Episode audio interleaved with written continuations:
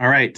Thanks. Welcome back, everyone. I have Jeannie back on, and we recorded an earlier episode. You'll have to listen to that one. She's here to talk to us some more. I do have Jonah in the background. You may hear his laugh or voice from time to time, but for the most part, he's going to be listening. So, Jeannie, we had a really nice discussion. The first, we talked for quite a while about a lot of different things. I wanted to kind of dig in on a few more specific things, but let you know, go where you want to go. But one of the things that Jonah and I were very curious about is this. You know, I kind of explained to you, and on your show, I talked about sort of the men's cycle, the PMAS, kind of what it's like a week after, or the time period between marital act and marital act, and kind of how you kind of go through this high and then it goes back down and gets really uncomfortable for a while, and then you kind of reset all that. We're really, because we're too frightened and embarrassed to talk to our wives about that, we wanted to ask you, what's it like for the woman's perspective? I was so fascinated by that conversation that you two had. I think I did listen to you guys like twice, and then I asked my husband. I said, you know, do I get crabby or edgy? And he goes, yeah. He said, I think you're unusual because you like sex and want it just as much as a man does. But I think it's because I'm on hormones. Mm-hmm. So I'm, plus I think I'm very unusual because I'm very sexual. I'm going to give you a little bit more information that you're really wanting, but I think it's important. And that is, women can orgasm, not just by vaginal sex and clitoral, you know, stimulation, that she can actually have an orgasm. There's different types. I mean, she can orgasm kissing, nipple stimulation, mind stimulation. And I thought that was crazy. I thought that wasn't possible. So I'll take on a challenge. And I actually, again, this is going to be a little bit more information that you want to know. And I'm going to backtrack again to your question, but I actually trained myself to have a mental orgasm. So I can do that. That's why I think it's really important. That mindset is really important for women, because if you're not in the mood, you can get in the mood if you just mentally train your brain to go there. So going back to your original question, I think women can go years without sex and not be fazed. Because I have a girlfriend, her husband became a paraplegic like 3 or 4 years after they got married, and she didn't have sex for 10 years. A woman that my husband dated in high school, they reconnected as friends, and she was really open with him, and she got divorced and never had sex for, I think, 15 years. Wasn't fazed by it. She could care less. So I think it's different for women. Plus, you know, we go through our cycles, you know, so before we go through menopause, you know, we menstruate. And so for some women, they're only really turned on and sexual when they're ovulating. So that could be 5 days of a month. So you got to catch it right. And some people don't mind having sex, you know, when a woman's menstruating, and there's all different views on that. But if some women, they don't want to do that, then hey, and then she goes through the PMS symptoms and stuff. She doesn't feel good. So, geez, sometimes I think you're lucky to get 1 or 2 times in a month, you know, because of how she's feeling. And that's too bad. I went through when I was menstruating, it was horrible. I was really sick, but my husband was really understanding. But that's why I really want to encourage women and educate them that going through menopause doesn't have to be a horrible thing. It's because once you stop menstruating, you can't get pregnant. So you don't have to worry about that, and you don't have the ups and downs like you do during the month. But during the 30 and 40s, I think a lot of women could go without it, especially if they're raising a family. So I want to say, thank God, and I mean thank God for men and their sexual drive, because if it wasn't for them, there might not be any babies, because we could go without it.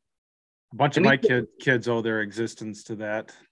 I don't know if that helps, but I think that's why it's important that I speak out to women and let them know you have to take ownership of your sexuality. You got to own it and push the boundaries. And you know, another thing too, I was thinking about this is I don't like talking about it because I think this is something that maybe individuals need to go to therapy about, but a lot of women have been shamed around sex. And that's what's going through their head. So they could have had a past experience that wasn't positive. Also, because of the church, their belief on masturbation, maybe a woman was caught masturbating when she was young and she was just learning about her body and discovering it. And maybe a parent found her and shamed her for that. And so now she's very uncomfortable, or, you know, had a bad relationship, or maybe have been in a relationship and the man put her down and was negative. So now she's feeling really uncomfortable, maybe uncomfortable about her body. Maybe she's been criticized about her body. There's a lot of things as women we go through that can prevent us from having sex or desiring sex. But that's why I think it's so important to be connected with your husband in a really powerful way, because then you're going to want to change your mindset. You're going to want to change and be with him and desire, especially as women, we don't talk about pleasure. It's almost like we don't feel like we deserve it. And that's how we think. And that's a wrong way to think, but we do think that. And we feel like we have to caretake for everybody. We have to take care of our children. We got to get the laundry done, and we've got to get all of that stuff done first. And then we can think about ourselves, and it's always usually last. So yes, we could go without it. Yeah, well, I suspected that, but I wasn't sure. So I have so many questions. So when you say that women can go for a long time, are you assuming that women, I mean, is there just literally no sex drive, or are they okay with having their sexual needs satisfied outside of, you know, intimacy with their partner?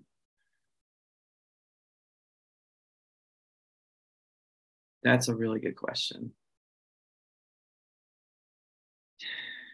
I think I've listened to a lot of doctors that are sex therapists.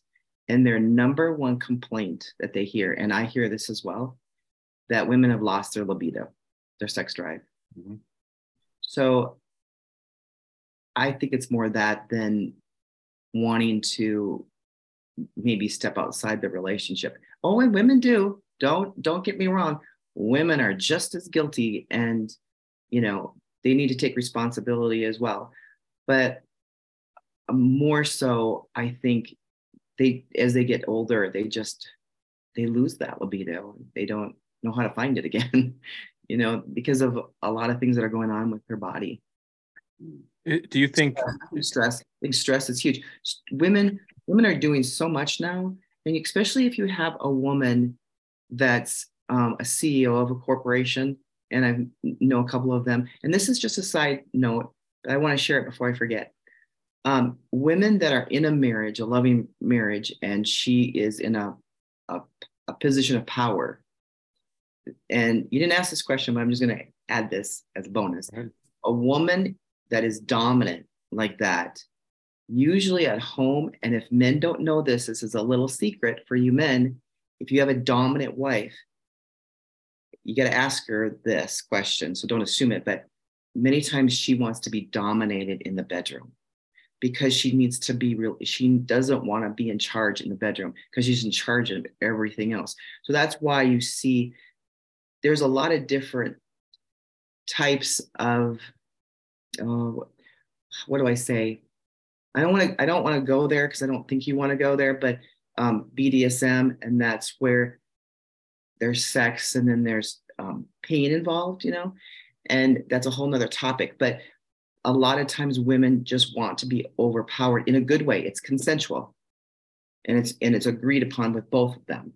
So it's all good. You know, it's, you know, they're not strained at all, but she wants to be overpowered and want that sexy, raw, roll her up against the wall type of sex. And, women, and I'm not agreeing with this, but because I don't do this and I don't want to share my opinion on this, but a lot of women will read erotic material because that's what gets them turned on. And you're seeing in this generation, a lot of them turning that way. I'd rather do the real thing. I'd rather enjoy my husband and do it, together. I don't want to read about it, but that's just me. And I think that's what women are. That's why it's really important to communicate with your spouse and really find out what their fantasy is, because that's what you can bring to the bedroom and make it really exciting, especially if you've been married a while. You got to keep it new and you got to keep it fresh. But that's one thing I've learned is that real dominant women want their husbands to dominate them in the bedroom. Do you think that those women know that? Are they even aware of that? How does the woman or the man figure that out? What kind of questions do they have to ask themselves, or do their husbands need to ask them to identify that, if that's the case for them? You are really good with your questions. Mm-hmm. Really good. I would suggest that you ask her. Mm-hmm. So when you're alone, beforehand, ask some of the questions that you want to know the answer to. So have her describe what her deepest fantasies are. Fantasies are very different than reality, obviously, and sometimes people get those confused and then, then it's a mess, but you got to create those boundaries and say, okay, we're going to talk about fantasies. It doesn't mean that we're going to do it, but tell me what you desire. What are some exciting things that you would like me to do in the bedroom? That's just totally stretches our boundaries. So let me give you an example. Women love to be romanced and love to be desired. Most importantly, they like to be desired. And when you've been married a long time, that kind of fades, but they still want that. They still crave that. So if a man gives her attention, she loves that. Doesn't mean she's going to engage in a relationship. And that's really important to know, because I see men get jealous all the time.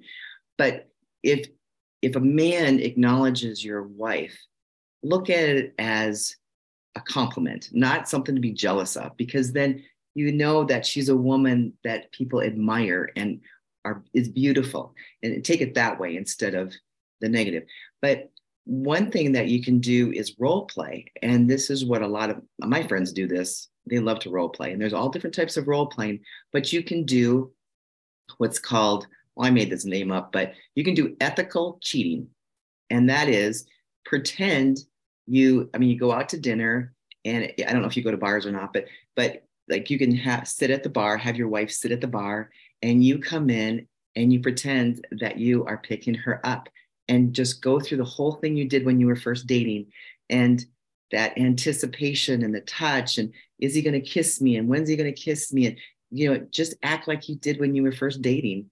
And those are the type of things that you can do, that you can pretend, but you're not doing anything wrong. It's just role playing between the two of you, and it's all good. And it just keeps the excitement and the romance and the desire going. And plus, you might be surprised. Now, my girlfriend did this once, and I share a lot of these stories about what other people do, and it doesn't mean I do them. So people ask me why I don't tell more of these stories, because I just assume, I don't want people to assume I do them. But so this one friend of mine, her husband flew in, he was on a business trip, and he flew in, and she went to pick him up at the airport.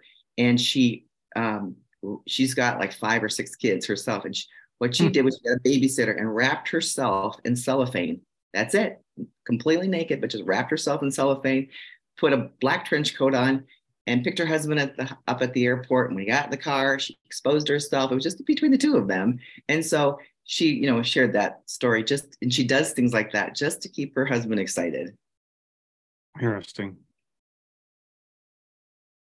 And I think that's why talking about this is fun, because these are the things you can do within in a relationship, and it's all good. You're not doing anything wrong. And when my husband was in seminary at Luther Seminary in Minneapolis, St. Paul, there was a professor called, his name was Walt Sundberg, Dr. Walt Sundberg. He was considered one of the most intelligent professors on campus. And Kurt and I were going out for dinner. We were walking through the student union, and he saw us and he stopped us and he goes, "Hey, you know, now this was about 30 years ago." And he said, "Where are you two going?" And we said, "Well, we're going on a date." And he goes, "Well, I can tell." He goes, "I just want to tell you something." He said, "Whatever you two do that's consensual and is legal, whatever you two decide in the privacy of your relationship is approved by God." And coming from a professor he's an apologetic, I guess. He studies history, teaches history, scripture, history. And I've always thought about that. And so it gave me permission to be adventuresome and I'm just going to use the word wild in the bedroom, because women need to hear it's okay to be wild and exciting. But again, we have to work at that as women, because we have so many changes going on in our body and we're stressed and all this kind of stuff. We really have to make an effort to work on this. And we need to make it a priority in our relationship. And when we feel good, it will happen. It'll come. And then when we, you know, we don't have it, then you'll get like me and you'll get edgy and crabby like a guy. So it's something that as women, we really do need to work at. Yeah, there's a lot there that you just said. You know, one of the reasons why sort of I really thought this was important is that, and I got books I'm dragging around that, you know, that I would say are pretty traditional Catholic materials. And a lot of the stuff that you just said would be raising alarm bells by these folks. And unnecessarily, I think. I mean, I think we're here to really challenge some of that a little bit. Mm-hmm. And that's why I think this is such an important discussion to have is, you know, I think for Catholics, I think we can really tend to be so afraid of like crossing a line, mm-hmm.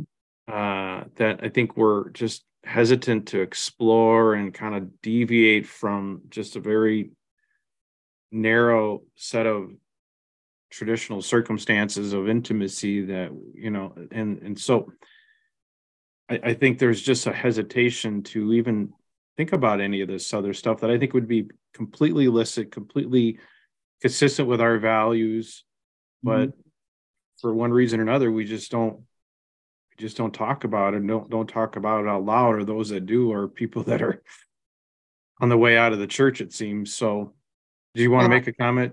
I would say something. Yeah, I would say that the nuns that taught us, they talked about everything. We actually received great training from the nuns that taught us, and they taught us that pretty much anything goes except for birth control.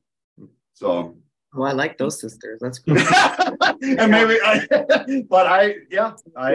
we were kind of taught that it was okay. That's really cool. You know, I got to tell you a side note.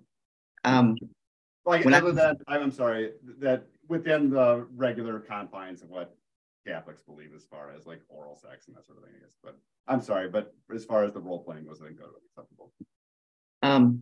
When I was in junior in high school, I wanted to become a nun. Can you believe that? And my girlfriend talked me out of it, and she goes, "You could go to church, and you can get married. You don't have to be a nun." So I'm glad I never went to the convent and became a nun. But I have to say, you know, another thing when it comes to women and enjoying sex, when you're raised in the Catholic Church, and I'm just telling you from my experience, it is drilled into you not to have sex outside of marriage. It is hammered. And so much so that, let's say you do, the guilt that you feel, and you carry that with you. And if, I think a lot of women have guilt for some reason or another, you know, from their past that they have to work through, and shame. But I also think, and I asked women this, if you could let yourself go completely in the bedroom, how would that make you feel? And a lot of them said, slutty. I would feel like I was a slut, because our society is telling me that if I love myself and my body and I'm sexual, I'm a slut. And I have to say, you are not. If you are a woman listening to this, and if you are feeling sexual and you enjoy sex, you are not. You are perfectly normal. You're a human being, and that's for your partner. And that your partner is going to love that. So I think as women, we need to learn to let go within those boundaries of our relationship. And when we do, we're both parties are going to be satisfied.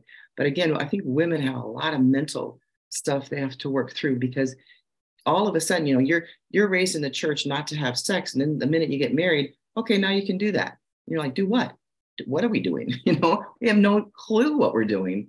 And no one is actually telling us what is involved in sex. So for example, I've been to Catholic retreats before. I'm on a couple retreats, and we talk about communication, or we talk about the doctrine of the church or Catholicism. And, you know, we talk about that, but we don't talk about what goes on in the bedroom.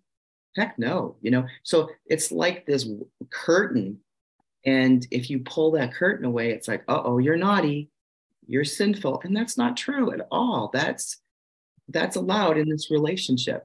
Well, and I think I emailed you this beforehand, but, you know, it seems like, you know, Catholic marriage education is one, don't do anything before you get married. Here's a list of things that we don't want you to do when you're married.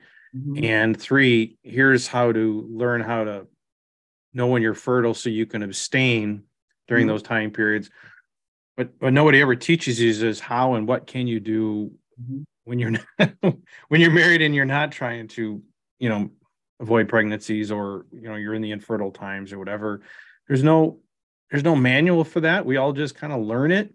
Some of us probably figure it out. Some of us, you know, if you don't figure it out, you could just very quickly be in a very unhappy, intimate, free, relationship, because, you know, people just shut down, and it seems so unnecessary. I think it's malpractice that we Catholics have been guilty of, by sort of setting it up this way.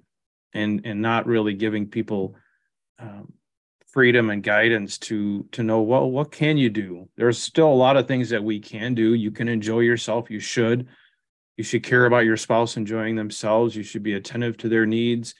And that's one of the things that we want to do here. We want to discover that and talk about it and find ways to help people get the absolute most out of that. No, I agree with you 100%.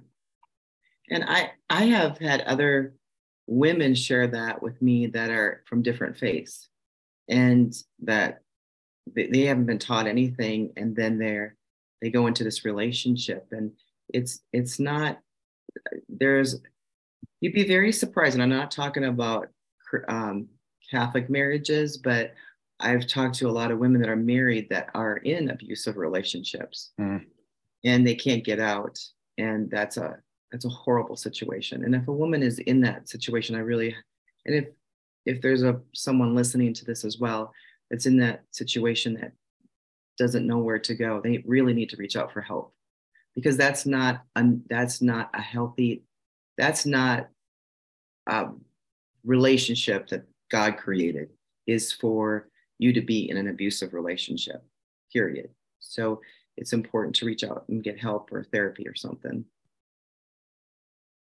Oh, and it's yesterday I was on Facebook, and a friend posted an article, and I might not get the details right, but it was a woman whose marriage had failed because her husband had been cheating, and she, you know, believing strongly in the sort of indissolubility of marriage, did not move on. And the article was sort of critical of those that were not respecting her right to sort of stay that way.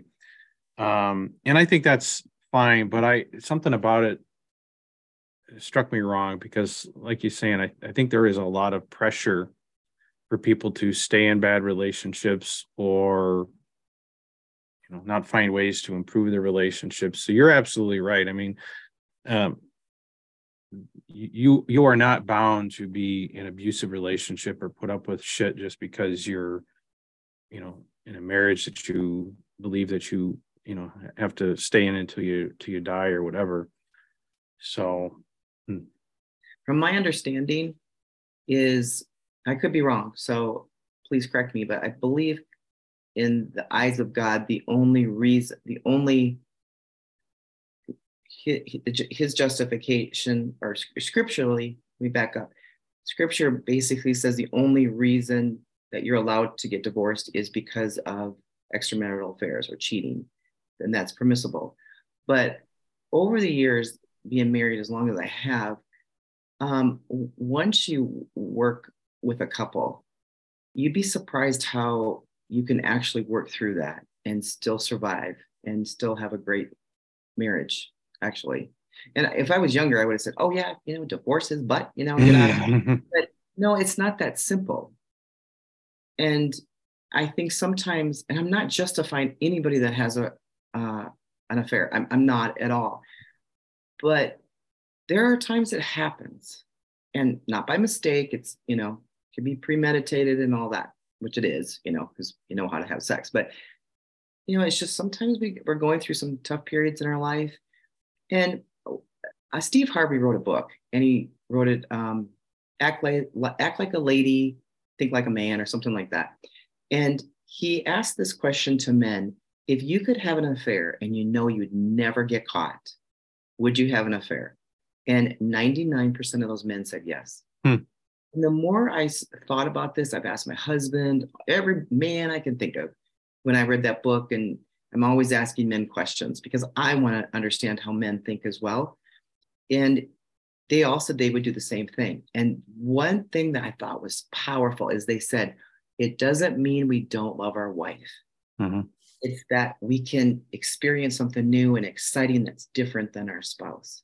So yes, if I didn't get caught, I would do it. And if there was no consequences. But of course, you know, people aren't going to want to deal with the consequences, and they know that's not right, and they'd hurt their spouse and all that. And also another thing I was reading too, the reasons that men have an affair is that they want to try something new. And that's why I talk about being creative and trying new things in the bedroom, because based on what I was reading, it was actually a report from a prostitute. And she kept tabs for 35 years or 40 years why these men came to her. And she said there was two main things: is they wanted to try something new, and they want they wanted to, again, is basically experience something new, but they didn't want to hurt their wife. So that's why they hired a prostitute, so they wouldn't get in trouble and all that. Instead of, it's not like having a relationship with your neighbor and you're closer. No, that's not what they wanted, to try something new. And that's why they were doing that, especially if they were married 30, 40, 50 years, just trying something new. And I'm not justifying it at all. I'm just saying that's what this, you know, woman was recording. And she said, these men never wanted to hurt their spouse. And I thought that was powerful. But now what I can't understand is, how can a man do that? So that's a topic that I would love for men to talk about, because I can't compartmentalize. Women generally can't compartmentalize because we're emotional, we're feelers, a lot of us. So men, for example, can put their issues in a box and put them in the cupboard, you know, and then when they have to deal with something, they just pull that box out, deal with it, and they put it back up there. But women, heck no, our brain's like spaghetti, and we're dealing with 5 things at the same time, and we can't separate. If we were to go have a relationship with someone, because we would probably get emotionally attached, it would be a full-on affair. But men, what I understand, do it just for something new, exciting, and there's exceptions, but that's amazing how different we all are, you know. So I'm curious about that. Do you think that, and I guess my impression was that gentlemen that have affairs or hire the services of one of those ladies is in a relationship that they're deeply unhappy with. There's dysfunction. They're not satisfied. if I'm hearing what you're saying correct, it may not necessarily be that. They may be abundantly satisfied, or maybe they've kind of tapped all the available pleasure they can get out of that relationship and they want something more. Am I understanding that correct, or how do you? Yep. In fact, I can't remember her name. It's Priscilla, or I can't remember her name. She's got an accent. She's from Europe, I think, or something. She's really popular. If I find her, I'll give you this information. But she did a TED Talk, and she's been interviewing couples, you know, her whole adult life. That's what she does. And then she speaks on relationships. And she said that men that she found having relationships outside their marriage are actually very happy. Hmm. So there's more men that are experiencing that are happy than not. And it's because they're looking for something, you know, new and exciting. But again, they love their spouse. And she was saying for her, and I love this, and this is what I do. Her husband has been married to 3 or 4 different wives. And what she means is she's changed 3 or 4 times. Mm-hmm. And that's what I've done. So I try to reinvent myself. So my husband feels like he's married to a different woman. And I mean, I'm still the same person, but I'm trying to be more exciting. And as I age, be more exciting for him. So we're good. So he doesn't have to worry about, I don't have to worry about him looking across the street and crossing the street, you know? Interesting.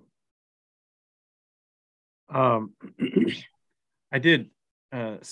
One thing I did want to ask you about is, so you mentioned this conversation with the seminary professor back when your husband was in the seminary, and were you married, newly married? Where were you at that kind of point in time in your relationship? We were married, I believe, 4 years. Do you have any children yet? Yeah, 1. Okay.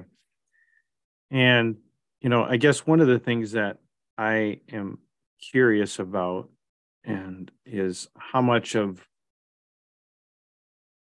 the life as a Catholic married person is how much of this is just universal for everyone, and how much of this is affected by just our own unique moral values or things. So what you said, I think, for the most part, would not probably fly past most theologians about anything you do, as long as it's consensual, is okay. I don't, despite what the nuns said. Well, and I don't think that's what they meant. I mean, I think I think what Jonah meant was that they were, anything you do inside the bedroom is part of the act itself, as long as it's consensual, is okay. It ends in sex. Ends the proper way. Mm-hmm. Yep, that's the yep. You know, and so. You know, one of the so birth control, I think, is obviously the most obvious difference between Catholics and probably most non-Catholics. I'm not aware of any other non-Catholic Christians that are rigid about that. Are you aware of any? No, but I will say I will have a lot of friends that disagree with what I'm about to say, but I really appreciate their stance on that, because that's why I've never used birth control.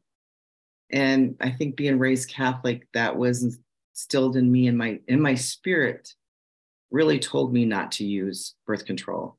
And so I did use the rhythm method, and I would take my temperature. And so I think it's my opinion, I think, especially of women that are doing that, you really become in tune with your body. You know when you're ovulating, you know when you're not.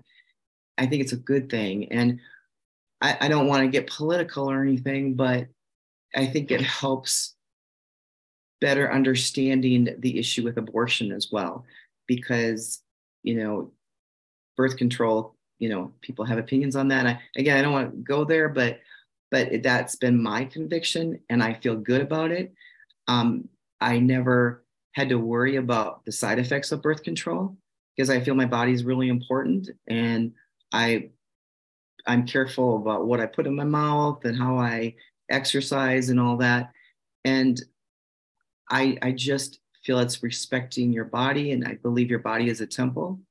And even my husband had a hard time with me, you know, not using birth control, because, you know, again, he's Protestant, but I always felt good about my decision. It was my decision. I understood what the Catholic Church, you know, the purpose of it. And I have always felt good about my decision, always. And plus, when I had my first one, it was really easy to have my first daughter. But then I was having trouble getting pregnant the second time because we were really careful. And I didn't know how to relax to have another one because I was so uptight all the time. And so what happened is I used it in reverse, and I was able to get pregnant because I could take my temperature and knew when I was fertile. So it helped both ways to get pregnant and prevent pregnancy. So I feel like as a woman too, it keeps you're in more control, you know. And I got a whole issue. I got a lot of issues around birth control, and that's one of the things that I had a really difficult time with regarding our mastermind when I was sharing about being honest and being real, because there's a lot of women that are feminists that would rip me to shreds, just have me for lunch because of my view on this, especially because I talk about sex, and they, you know, feel it's our right and we have the right to our body and we can do what we want and we can have birth control, abortions, all that stuff. I don't agree with any of that, none of that, you know. And I'm not a practicing Catholic anymore. You know, I'm Lutheran, which our theology is very close, but I knew in my spirit that I needed to do the right thing for myself, because I have to do the pillow test. And that pillow test is, can I lay my head down at night and know that I always did the right thing and I can fall asleep immediately? So it really didn't matter what other people thought at that time. I've always felt really good about that decision. And I feel women that do, I honor that. I really honor women that make those decisions to, you know, not use birth control and do what's right according to the church. I applaud them. Well, and I think it just has so many. I mean, I'm happy as a husband to know that, you know. I mean, I just think I see so many positives to it. We've never used any birth control outside of natural family planning, so I don't have anything to compare it to. But it is. It is amazing, and it is beautiful, and kind of getting back to what you talked about in our first episode, I think I've heard a number of stories how women, as part of the charting and stuff, are able to identify issues, hormonal issues or whatever, that maybe the average woman who's not doing that may not be aware of. I mean, there's just so many benefits to it, being natural, being, you know, it can help you achieve pregnancy, you know, it can help you identify issues.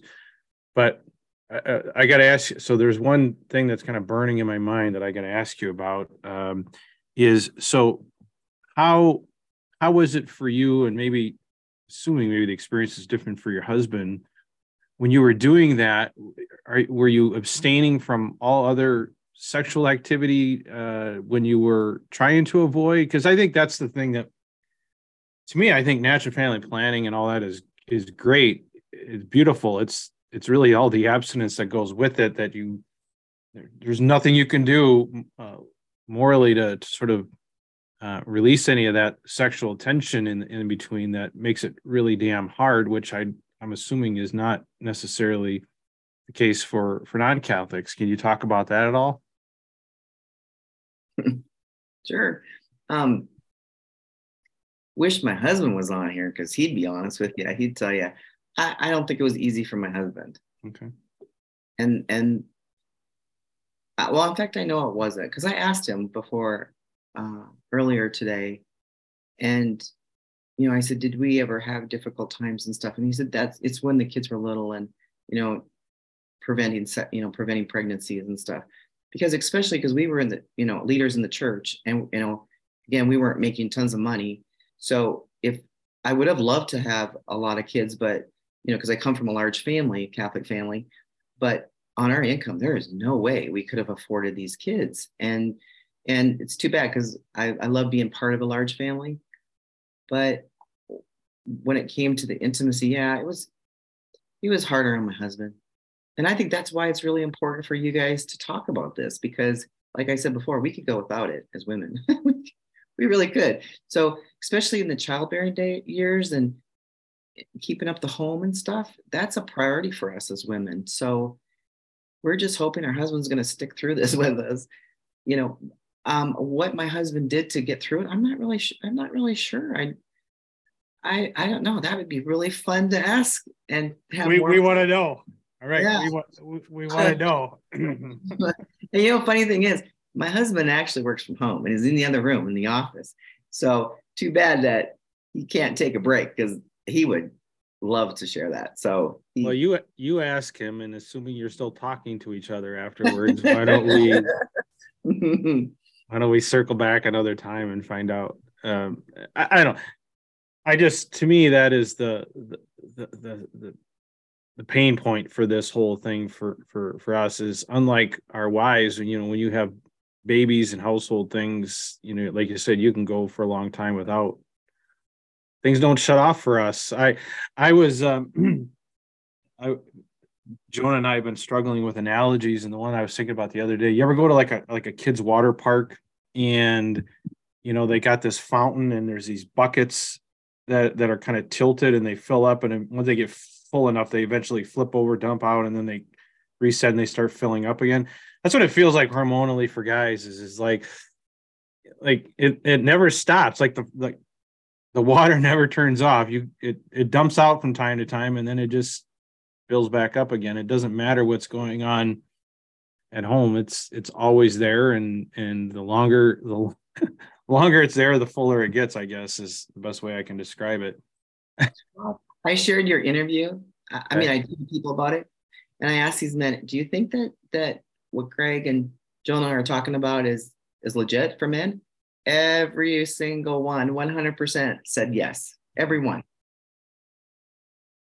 That's why I think you have a message and you have a great, great platform, because I think women need to hear this. I didn't hear this when my husband never told me this when I was in childbearing days and stuff. And every once in a while I could see that he was in pain. He was struggling, but he just knew I was stressed out or something. So he kept his mouth shut, which I don't know what the best answer is on that, because now I'm past all that and life is wonderful. So I don't know. It's a great question. I love for my husband to be on there with an episode with you two sometime. Well, there's an open invitation. I would love to talk to him. I mean, and I think if nothing else, if women are aware of this, that's a step further than we were before. I mean, maybe that's all that comes of this, just us understanding each other. Mm-hmm. But it just seemed like for so long, I don't want to talk about it. I mean, it's embarrassing, and I don't want it to come across to my spouse like I'm complaining and somehow this is worse than what you go through, because it's not, but it is. And I don't, you know, I just want them to understand why we're grouchy, or, you know, why we're persistent, even when, you know, it's the last thing in your mind. There's a reason for the persistence. I think you make a really good point, because that's what my husband said.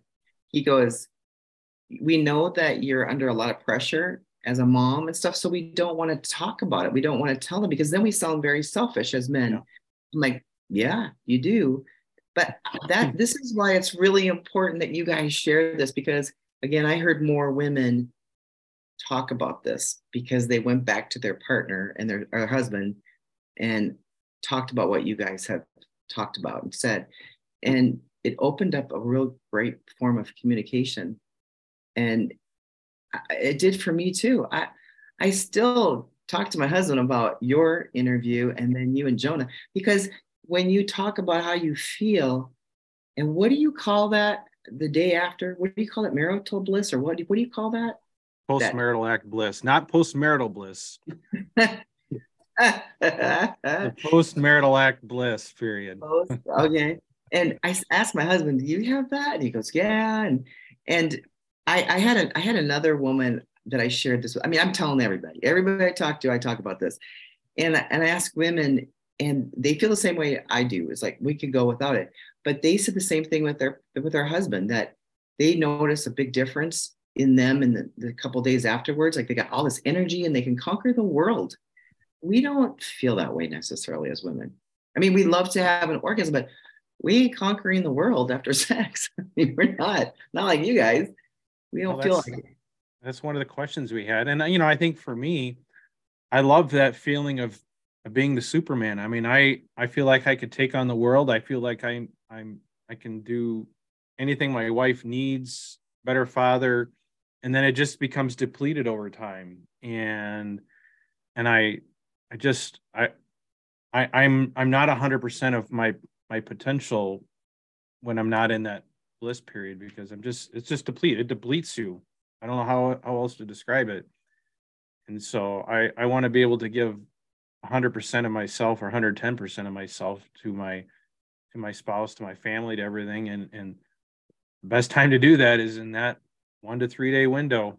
It just is. I didn't have a chance to do research on that, but I'm fascinated why men feel differently than women do. Because we talked about all the changes that a woman goes through. And I wonder if it's more than that as well. I don't know, but I know that you two need to keep talking about this, because you're opening the eyes of women. But I think it's important for women to hear it from someone else other than their husband, because if they're hearing it from their husband, we're like, oh my gosh, really? Don't you see I'm exhausted? You know, but that's what these women said, to hear it from two other men and they're having this conversation together. It's like, oh, okay. So he just doesn't want sex all the time. It's right. More than that. Yeah. And when you two described your relationship with your with your wives, oh, it's beautiful. It was so beautiful. So that's when you asked that question about A or B, and my husband picked B about having the $1 million versus, A, which is a lot of sex. I was offended because I thought, wait a minute, I thought men want a lot of sex, but my husband's at a phase in his life where he's just working for retirement. He wants to have money for retirement and not have to work again.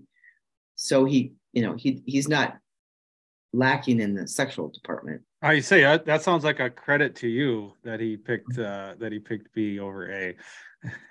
Well, that's what he was trying to tell me, and then yeah. Great job convincing me. I'm like, okay, I feel better now. So, but I think what you guys are doing is needed, and but I could see that there's going to be some challenges for those that are outside the Catholic Church that will have different viewpoints, and so you'll be, depending on who you interview, because I have friends in my life that are, whoa, they're off the charts, and this isn't even an appropriate platform, even though we're talking about this, to even discuss what they're doing.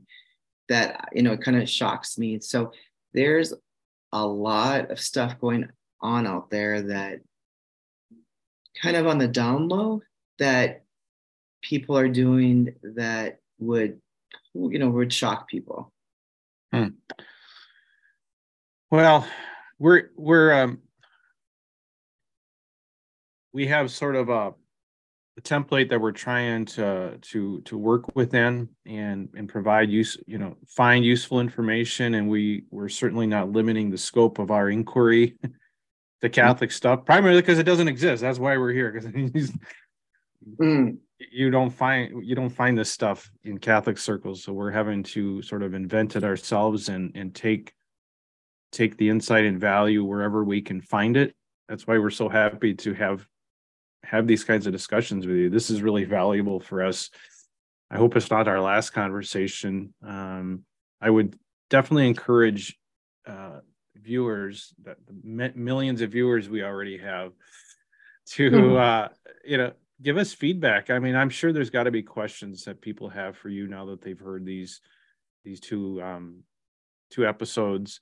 I really want to talk to you more about all this stuff, because this is so much needed. It's about 2,000 years overdue.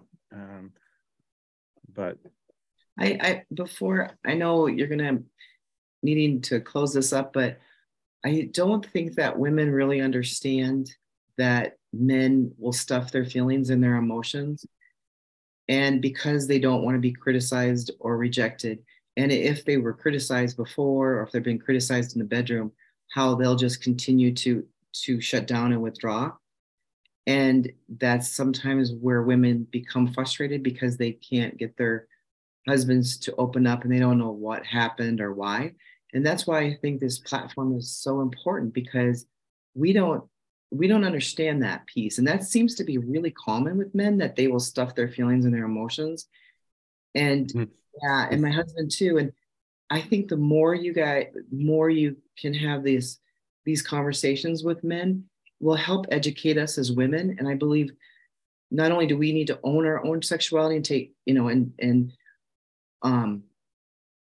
get, stay healthy and, keep getting better and taking care of ourselves, but we also need to understand more about the male side, so we will have a better understanding and be kind. I think it's really important as women, we need to be kind, because we can not feel very well and lash out to our spouse, and they don't know what's wrong. And so that causes them to withdraw even more. And it doesn't matter how long you've been married. It's really important that you don't ever assume that just because you're married, you can let yourself go. No, I think the longer you're together, the more you need to be accountable. And I'm speaking to women, we need to be accountable for our actions and behaviors. And just because we're married to our husband doesn't mean they have to put up with that. And it's about being kind at all times. And I mean, I know sometimes you don't feel well, but this is your life partner. Mm-hmm. It's important that as women, we always respect our partner, always, and communicate clearly so that we can have a happy relationship. And not saying that you're going to have rocky times, because you will, but ultimately is really respecting one another. Very important. Well, and I want to just kind of close with a theme. I mean, and Jonah, I've said this and I'll say it again. I mean, marriage is such a wonderful thing. And when it's going well is just amazing. I mean, that's what keeps us going, right? But when it's not, it can be just so painful and difficult to kind of recover from sometimes, that it's a strange dynamic, but you're so right there. And we really appreciate your feedback on that. We love our spouses. I think all guys, I mean, we do love our spouses. We're imperfect. We do love our spouses and our marriages. And sometimes it just feels like we don't even know how to help. Like we just not even sure how to do that. It's not that we don't want to, it's just, we're just afraid to be vulnerable, afraid to be rejected or whatever, or just don't know how to help. But hopefully our conversations can help open those doors a little bit for people. Because I don't think they have to be open much. I think you just let a little light in or let a little air into the room, and I think it can change dramatically. I agree. And you have a really great way of articulating and not blaming.